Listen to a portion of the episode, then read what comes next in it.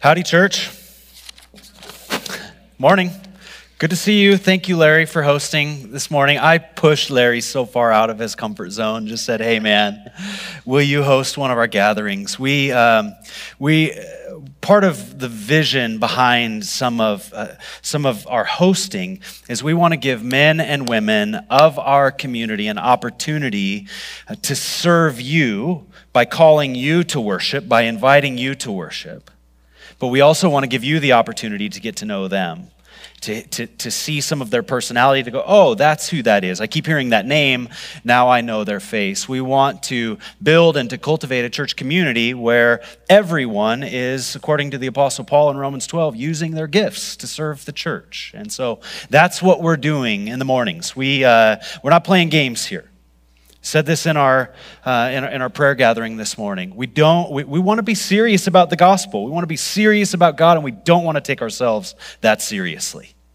Does that make sense? The difference.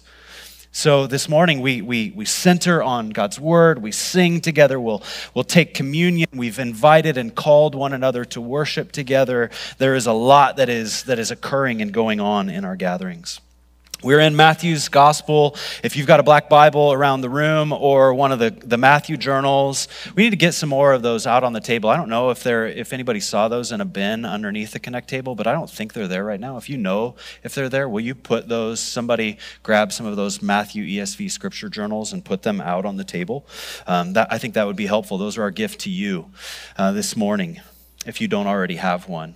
I think it's on page 760 in the black Bibles around the room, or Matthew chapter 5 is where we're going to be this morning.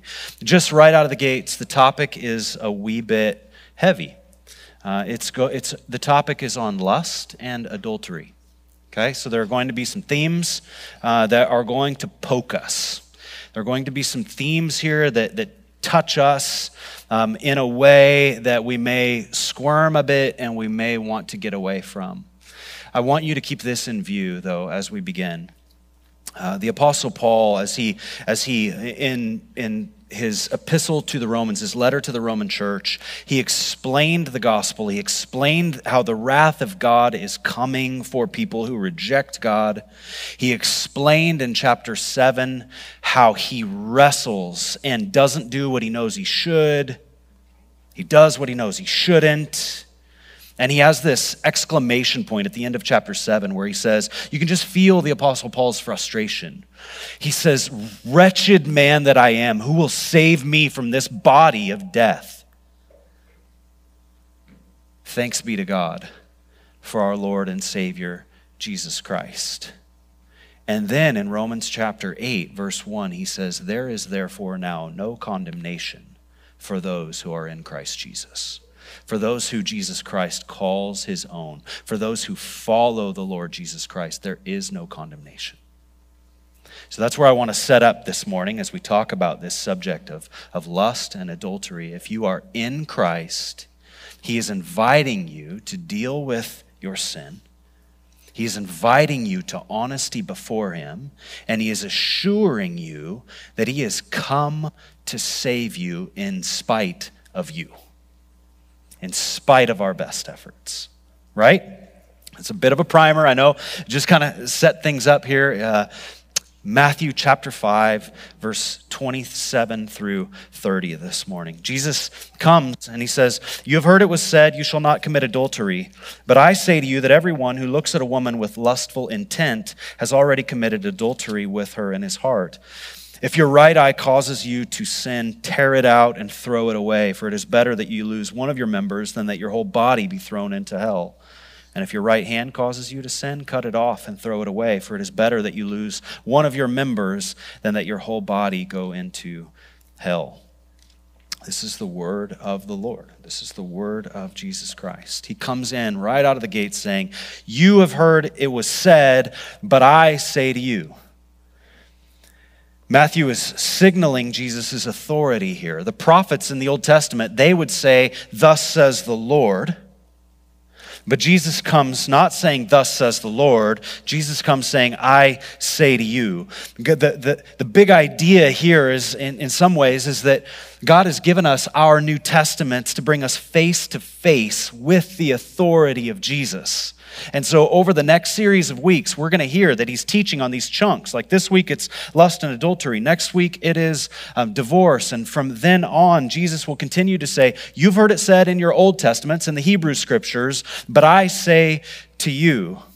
Jesus was not just a good teacher.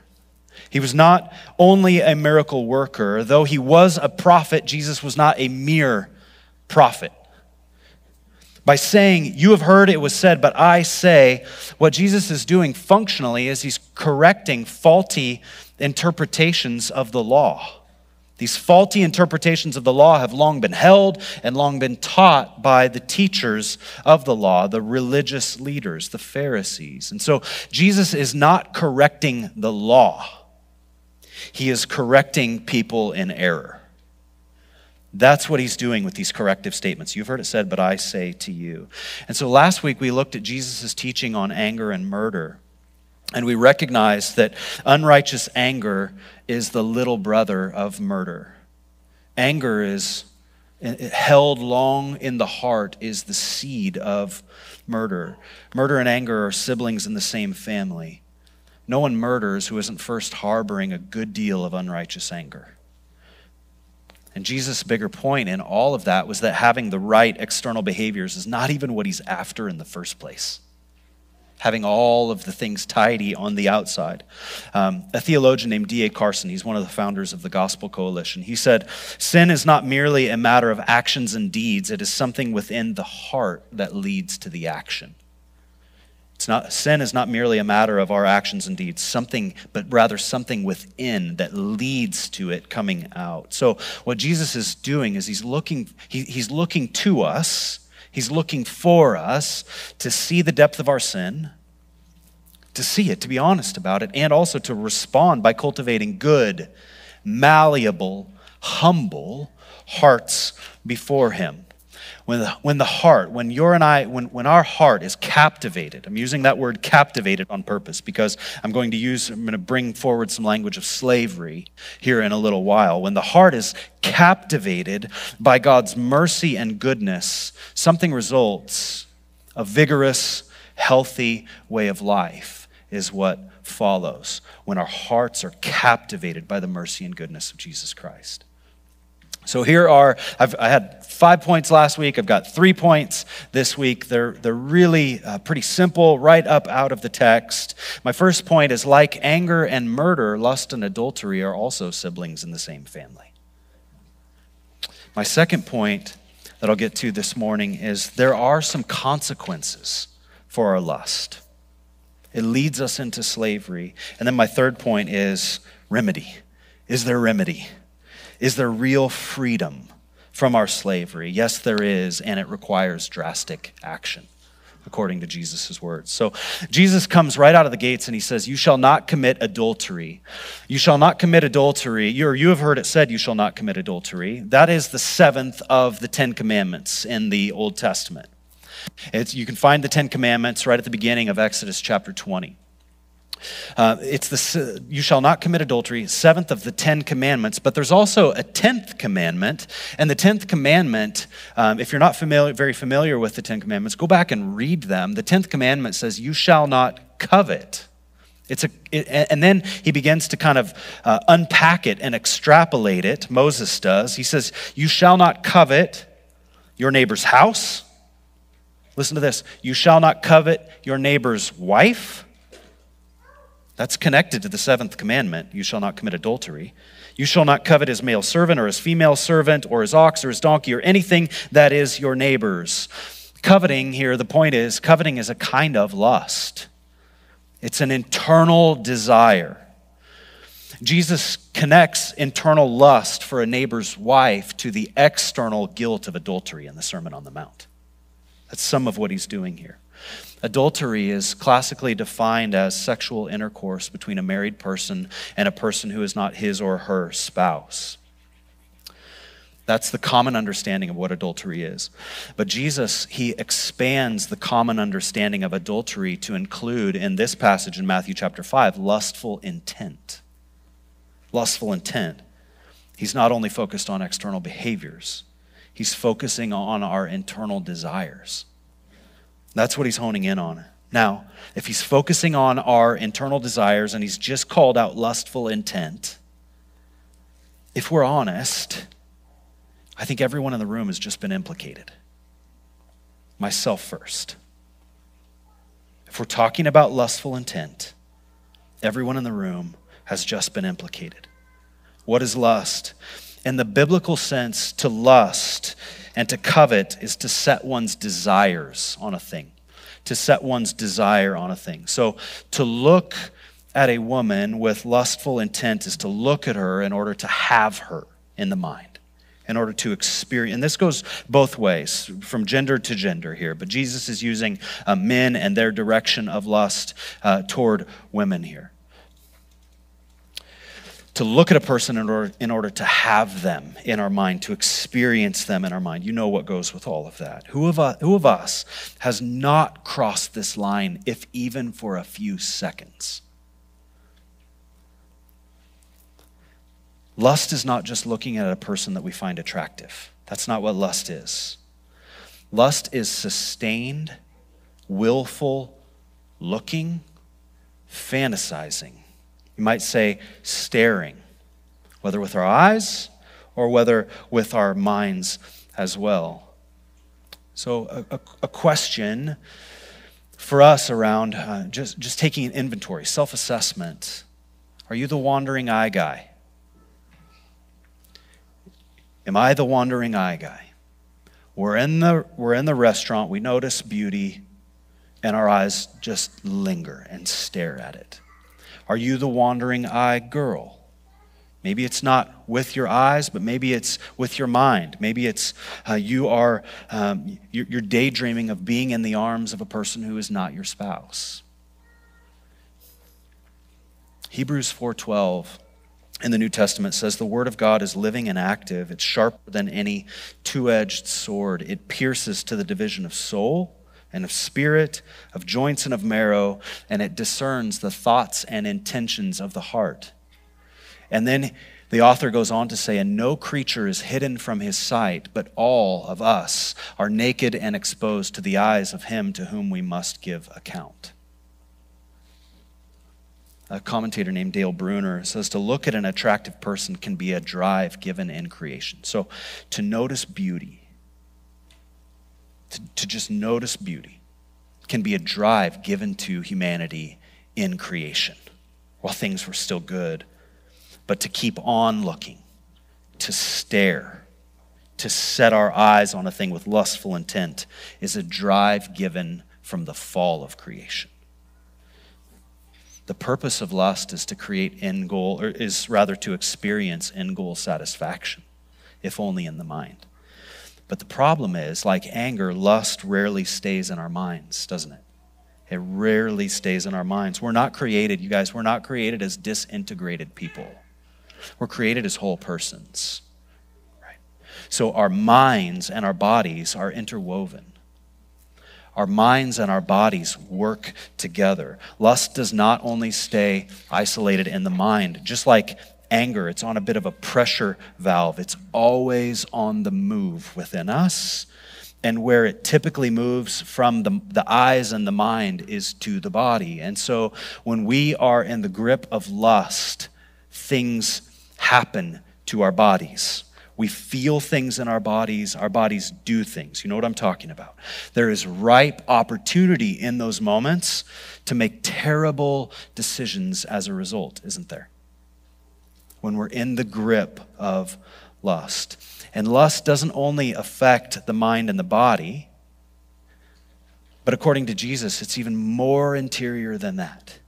It's actually started from somewhere before the mind, before the body, or, or something that emanates rather from the center of who we are, from our control centers, from our hearts. I'm going to read at length here a quote from um, Timothy Keller. I want you to hang, it'll be up on a couple of slides on the screen behind me.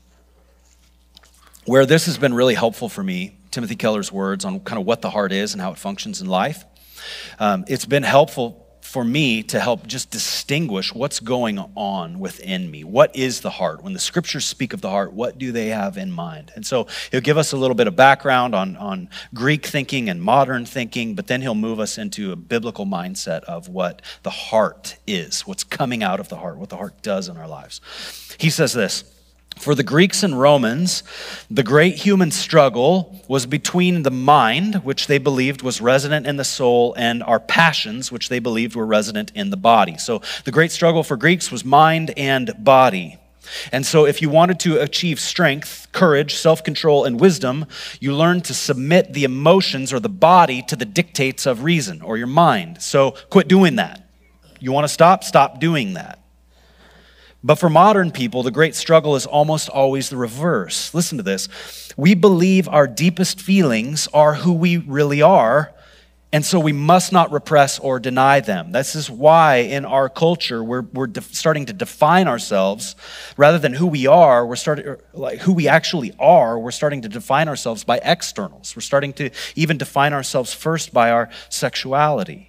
And so, in the modern age, the great human struggle is actually between the emotions and a repressive society that so often stands in the way of self expression and realization. But the Bible teaches neither of the above. It says the human struggle happens within a single entity, the human heart. The main human struggle is not between the heart and something else, but actually between forces that are tearing the human heart in differing directions.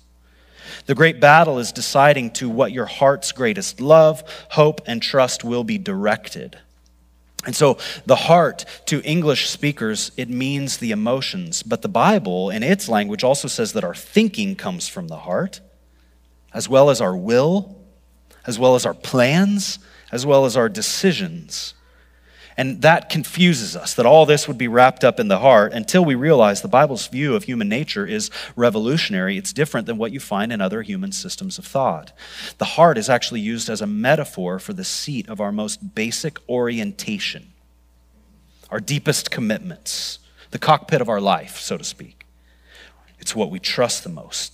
It's what we love and hope in, what we most treasure, what captures our imagination. And every human heart has an inclination Every human heart has something toward which it is directed. The direction of the heart then controls everything. You hear that?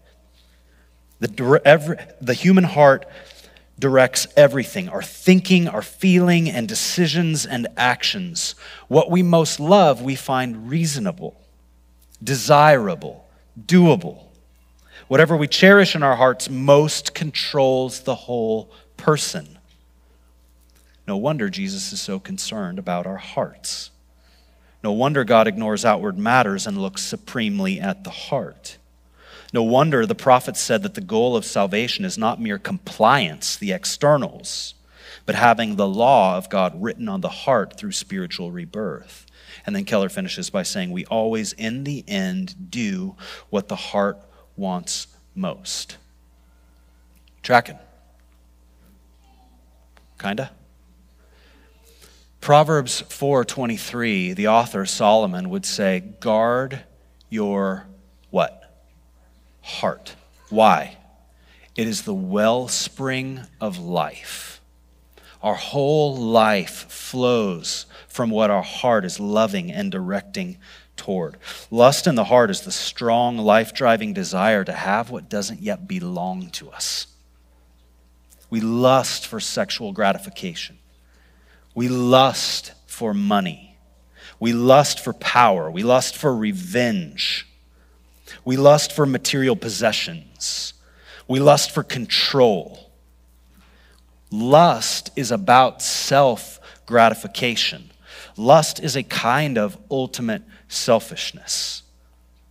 And so, this is why Jesus says whoever looks at a woman with lustful intent, he's already gone the whole way. He's already done in the center of who he is what he hasn't yet gotten to do with his body. But given the right set of circumstances, given the right amount of secrecy, that might just be the case and what happens. Now, Jesus uses men as the example. I said this before, but women, this is about you too. Both genders lust after one another, it just comes out in different forms many times. Men may be uniquely responsible for driving the porn industry with our eyes. Women are, are likely responsible, uniquely driving the sales of, of, of smut, of things like Fifty Shades of Grey. It's dealing with the mind. It's about fantasy. It's accurate to say both are adultery, and the origins are not in the actions, the origins are in the heart of mankind. Which brings me to my second point. There are consequences for our lust, namely slavery. When we've set our minds and desires on a thing, it exerts a strong degree of control over us. You know this. This is pretty, pretty basic. Like when we start to obsess about something, when we start to stare at something in the mind, whether it's sexual or whether it's otherwise, that thing, whatever we've, whatever we've set our minds on it, it, exerts a strong degree of control over us. It, okay, I might touch a nerve with this. I'm going to go here anyways on a whim. It's hard to buy a house right now. Any of you who have ever tried to buy a house but had but did not have your offer accepted, but had already set your mind and heart on the house, how did that feel? It hurt.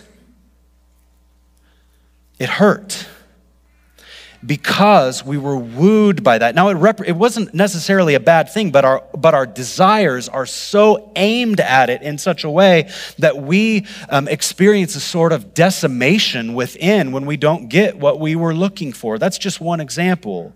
When we set our minds and desires on a thing, it exerts a strong degree of control over us. We'll move money around in the bank accounts, we'll short on this, we'll, like, we will jump through all kinds of hoops when we set our minds on a thing. When we lust after something or someone, it enslaves us. Now, we're tempted to think that having true freedom is, is having that person or thing that we lust, that we lust after. Only then, when, I, when it actualizes, will I be free. But in reality, those desires actually make us functional slaves to the thing that we're desiring. They become objects of our worship. We are created to worship. We're worshiping in a million different directions. We sacrifice ourselves for them. We'll sacrifice ourselves to them. We'll be willing to die, a portion of ourselves, to be willing to die to have these things. We'll be willing to be broken for them. We'll be willing to give up friendships, lifelong relationships for these things. We pay our time, our money, our freedom, and our allegiance to these things. Hear me, it's idolatry and God hates it. Why? Because these things cannot satisfy our hearts. Guard your heart, for from the heart flow the well springs of life. He is the author and creator of our lives. He is the one who we were made for. So when you and I go straying after someone or something else, He's jealous for us. Yes. He's jealous for us. Why? Because those things destroy. You know it. You get it, and it satisfies for a moment, and then boom, the satisfaction is gone. And then we turn our affections to something else. And it's a game of whack a mole in our lives. It's what it feels like. Proverbs 5:23, uh, the wisest man in history, Solomon, except for Jesus, he writes in Proverbs 5:23 to his son about the dangers of adultery, the dangers of lust coming from a guy who spoke truth but was a had thousands of lovers. His doctrine is solid. We should not throw it away. His life and practice did not accord with the sound words that he teaches his son right here. Let's be honest about these things. He says, Why should you be intoxicated, my son, with a forbidden woman and embrace the bosom of an adulteress? For a man's ways are before, listen to this, a man's ways are before the eyes of the Lord, and he ponders all his paths. The iniquities of the wicked ensnare him. The sin, the flesh within the person ensnare him. Look at this language. And he is held fast in the cords of his sin. This is like a net you're held fast in the cords of sin. He dies for a lack of discipline. And because of his great folly, he is led astray. Dale Bruner says pleasure undisciplined has enslaving power, and many a person experiences internal bondage to the presence, to the fantasy or opinion of attractive others. And so, what Bruner then gets at is he says, Thus, this command from Jesus to not look upon a woman with lustful intent. I'm using Jesus' language in, in the gendered norms here. This command from Jesus is a command seeking our liberation. It's a command, it's a word that is attempting to emancipate us from idols, from gods who cannot satisfy us. And so Jesus' response here is if the right eye causes us to sin, tear it out. He's using hyperbole. He's not asking you to maim yourself. In the same way that he says, get the log out of your own eye when you seek to take a, and, and take before you take the speck out of another person's eye. He's using hyperbole here. If you gouge out your eye, you've still got another one. If you cut off your right hand, you've still got another one. But the hyperbole that Jesus is using, the strong language that he is using, does not cause us to miss the point or to take him less seriously. If we cannot stop looking at things on the internet, get rid of the phone change the phone. Take drastic action. I'm not joking. I can't have Netflix on my phone. I can't have Instagram on my phone. I can't have them. Why? Because I am consistently tripped up by what is offered there. I, Jared, can't have them. Maybe you're stronger than I am. Maybe you don't struggle with these things. But if they are tripping you up, cut it off.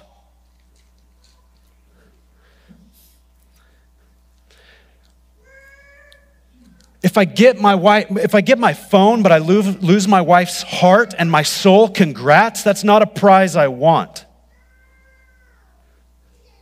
I'm dead serious. I did not plan to be this passionate when I was preparing this message. But I have a strong sense that our lust, not just sexually, but our lust is killing our vibrancy as the people of God. It's killing us. We don't have spiritual fervor because we're enslaved behind the scenes and not known. We are in trouble. And they're everyday things that have us by the ankles and will not let us go. How stupid it is to have our phone, but to lose our wife's heart. I'll move on. If your right hand causes you to sin, cut it off. Better to lose a hand than lose our soul in hell. The Apostle Paul says in Colossians 3 6, Put to death, therefore, whatever belongs to your earthly nature, your flesh, sexual immorality, impurity, lust, evil desires, and greed, which is idolatry. And then he gives a warning here because of these, the wrath of God is coming. It's because of these things the wrath of God is coming. D.A. Carson says Jesus threatens with hell all those who will not deal drastically with sin. Our generation, and this is a good word for us, our generation treats our sin lightly. Sin in our society is better thought of as an aberration or as an illness. It's something to be treated, it's not something to be condemned and repented of. And society views it as something that must not be suppressed for fear of psychological damage. And then he goes on to say, I am painfully aware how sin ensnares and entangles and produces pathetic victims, but the victims are not passive victims. In Jesus' teaching, our sin leads to hell, and that is the ultimate reason why sin must be taken seriously. Which leads us to a question How do we break free? How do we take our sin seriously? How do we respond? There is remedy here. There is remedy. And real freedom for you and I from our slavery requires drastic action. And it requires drastic action on two parts. The first was the part of Jesus Christ, who came and gave his life for us. Him who knew no sin became sin for us so that we might become the righteousness of God. He came and lived among us. We hated him. We yelled out, Crucify him. He was crucified. Dealing with human sin requires drastic action. It cost him his life, it cost the Father his Son.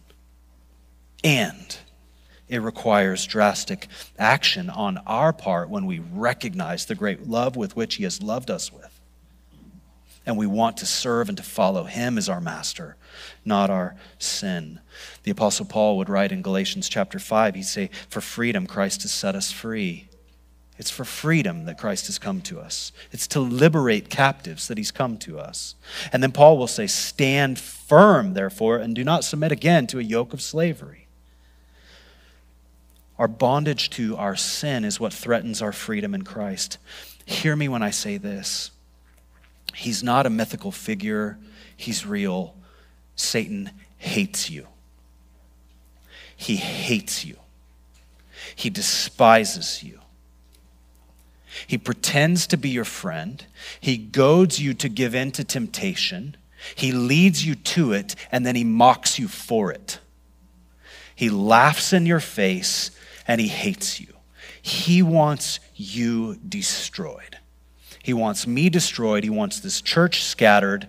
He wants Jesus Christ and his name shamed. That's what he wants. And Jesus Christ, is alive, by the way, teaches I am the way and I am the truth. Not the father of lies, the author of truth. I am the way, the truth, and the life. And Jesus would teach also in John chapter 8 you'll know the truth. When you know the truth, that very truth will begin to set you free. So, Jesus Christ, the author of truth, helps us to see the traps and to walk around them, to avoid them, to walk away from them. So, how do we walk away from the trap of lust according to Jesus? Look at the text, verses 29 and 30. If your right eye causes you to sin, tear it out and throw it away. It's better that you lose one of your members than that your whole body be thrown into hell. And if your right hand causes you to sin, cut it off and throw it away. It is better that you lose one of your members than that your whole body go into hell. Part of our remedy here for overcoming sin is as we look to the real Jesus, we also take drastic action. The remedy to our sin comes through active, ongoing, I'm using that word on purpose, active, ongoing repentance. Our talk is so cheap. Our talk is so cheap.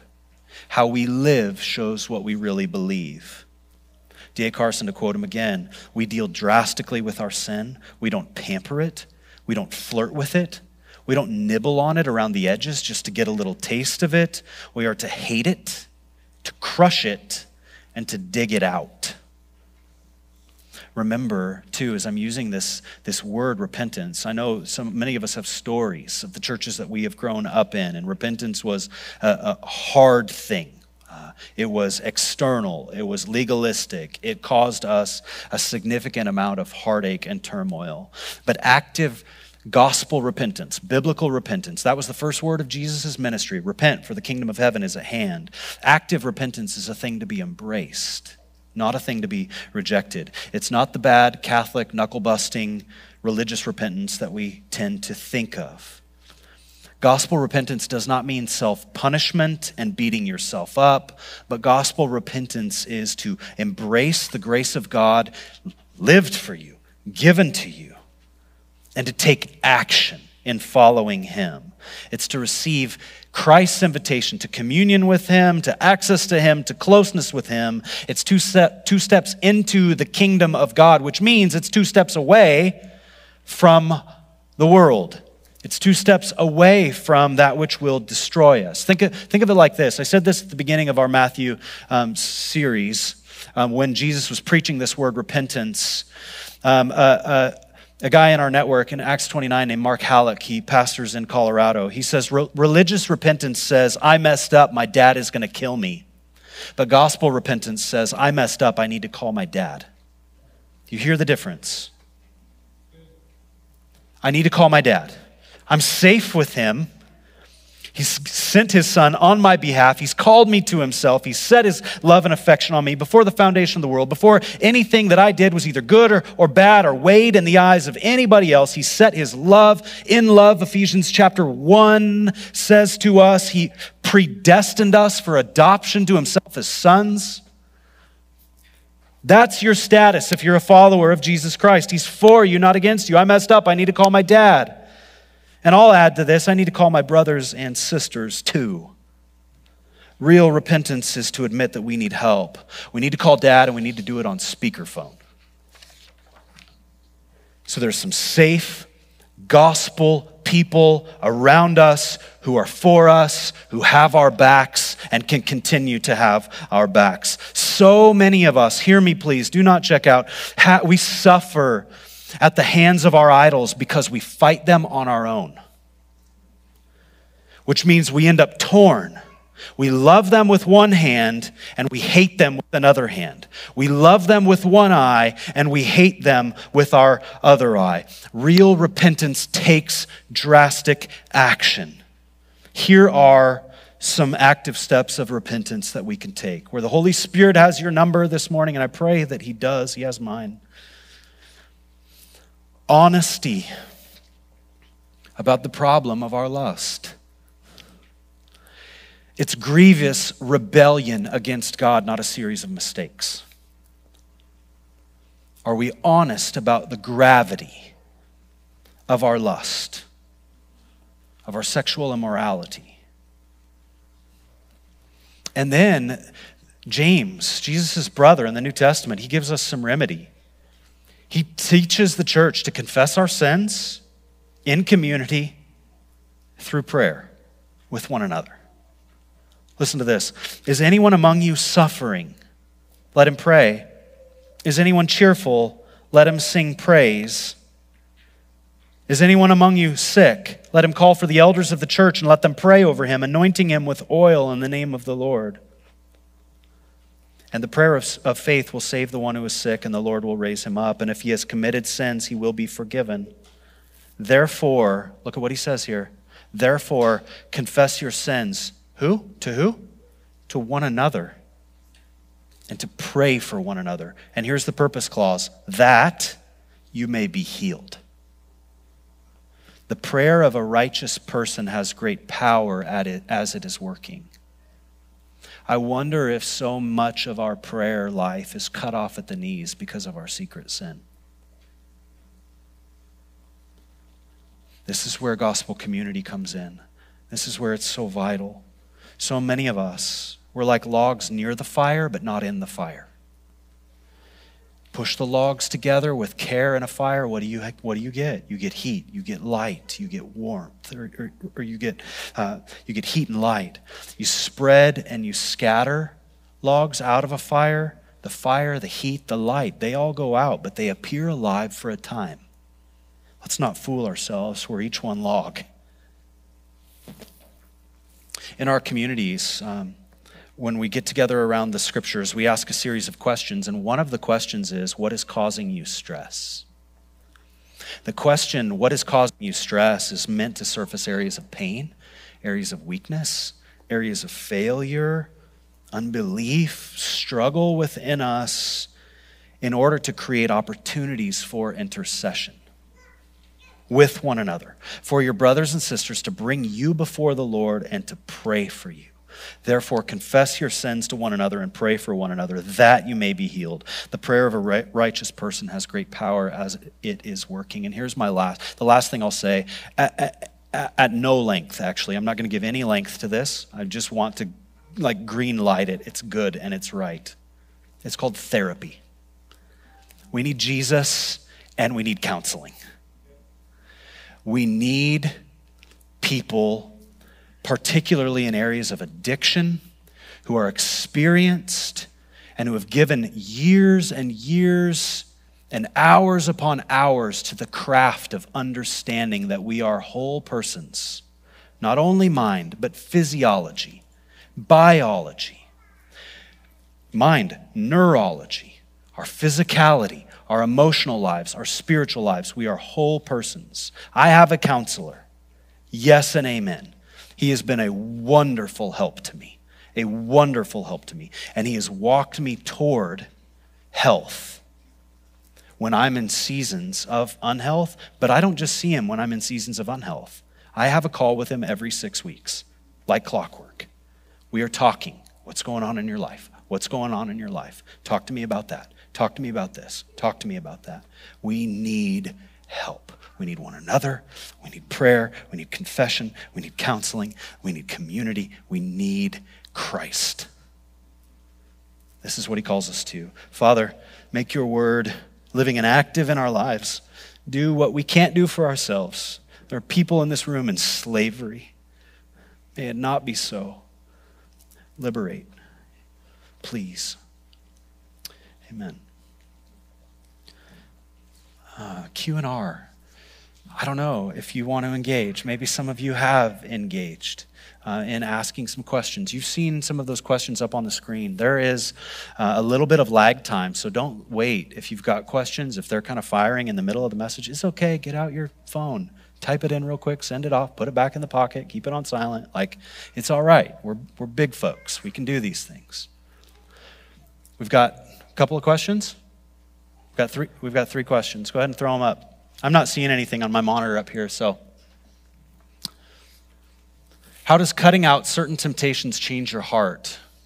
It seems that Jesus does not address the heart in this passage as a solution to lust, but instead seems to suggest only a change to actions. That's a good question, really good question. Here's what I'll say to it uh, right off the top. How does cutting out certain temptations change your heart? It actually creates space. It creates space for Him to recover your heart.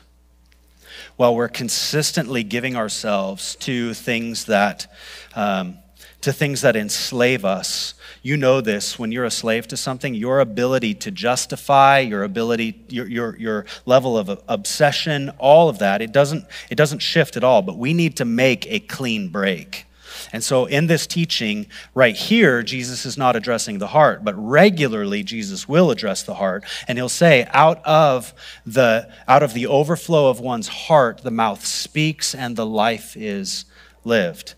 So, the cutting off of the temptation, the, the external boundaries create margin for us to be able to come back to a place of sobriety where we can hear him. That's what I'd say to that. Feel free to push back if you want. Next question. No. Uh, Keller's explanation was really good. If you want, um, if you want that, I can let you come up here and take a uh, take a picture of it, or if you want the slide deck, um, there are some scripture references that, that go beyond that go behind kind of what he's saying. Um, I also think that uh, Timothy Keller has done a significant amount of work here. So if you want to, uh, I, he's going to do a far better job on this than I could in a two minute um, segment. Um, what is the book? Counterfeit Gods is a book on idolatry by Timothy Keller. Pick it up. It's 150 pages. Uh, it's really helpful. Even if you Google Timothy Keller or Tim Keller, um, what is the heart? It's going to bring up a list of resources that you can search for. It's a good question, but I can't give it a treatment. How can I play a part in helping my spouse protect their, part, their hearts and minds from lust, or is it even possible for me to do so? Yes, yes, yes, yes, yes, it is.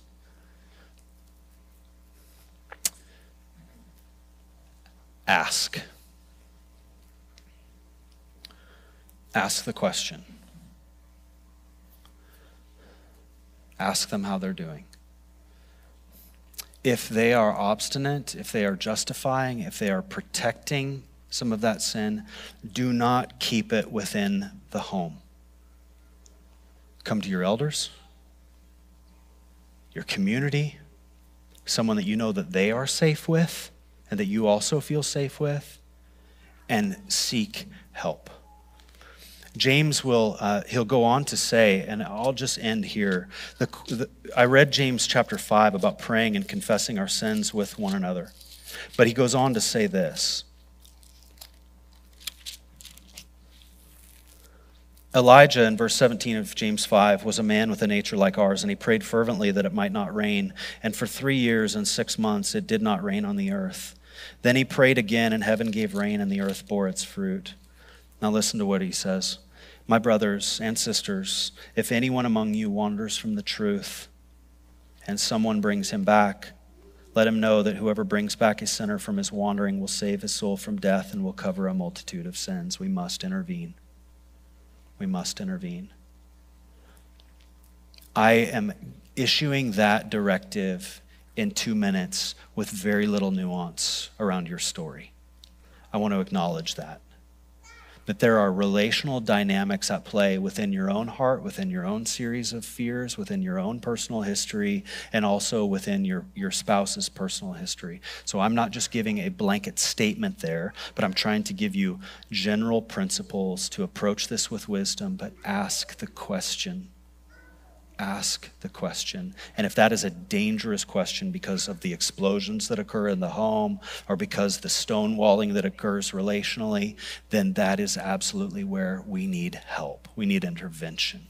We need Matthew 18 stuff, not in a heavy handed kind of way, but in a pleading for the good of our brothers and sisters kind of way. Father, um, these questions, these answers in particular, the questions are good, the answers may be inadequate but bring your people to openness before you and before one another. Liberate us, please, please, please. Amen.